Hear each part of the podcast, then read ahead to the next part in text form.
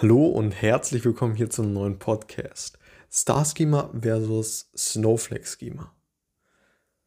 Das sind ja beides Techniken, die in Data Warehouses verwendet werden, um Daten zu organisieren und zu strukturieren, damit sie ja leicht abgefragt und analysiert werden können.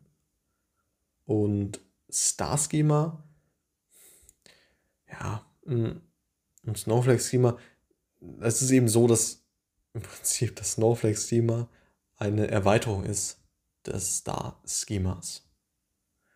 Das heißt, Star-Schema ist im Grunde genommen ja, die Basis und wenn man das Ganze erweitert, dann ist eben, wird es zu einem Snowflake-Schema.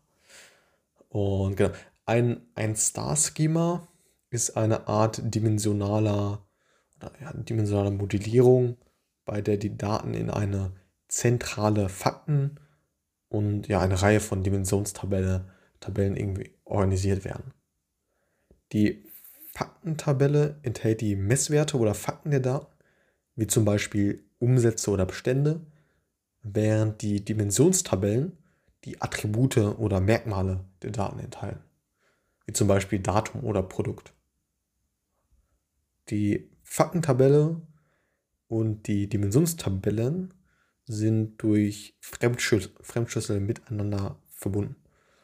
Das, ja, das Star-Schema ist einfach und leicht zu verstehen und er kann, kann den Benutzern dabei helfen, die Daten schnell und ähm, ja, effizient letztendlich abzufragen und zu analysieren.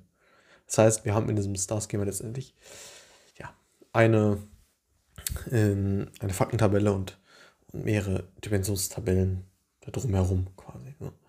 Und dann sieht das entsprechend so aus wie so ein Stern. So. Ein Snowflake-Schema hingegen ist eine Erweiterung des Star-Schemas, bei dem die Dimensionstabellen normalisiert werden. Ja, bei, de, ja, bei einem, einem, einem Snowflake-Schema werden Dimensionstabellen in mehrere zusammenhängende Tabellen aufgeteilt, wodurch Redundanzen im Datenbestand reduziert werden. Und ja, dies, dies macht das Design komplexer als das Star-Schema und erfordert ja, schlicht und ergreifend mehr Joins, um die, um die Daten eben abzufragen. Es kann jedoch ja, die Abfrageleistung eben verbessern und den Speicherbedarf reduzieren. Snowflake-Schemas sind auch flexibler als Star-Schemas und können komplexere Datenbeziehungen verarbeiten. Und genau, man hat eben auf der einen Seite dieses Star-Schema. und das sieht tatsächlich so aus wie so ein, ja, wie so ein Stern, ne? wo man eben eine Faktentabelle hat und mehrere Dimensionstabellen drumherum. Und wenn man das Ganze noch erweitert, dann sieht das Ganze so aus wie eine Schneeflocke. Deshalb natürlich auch der Name.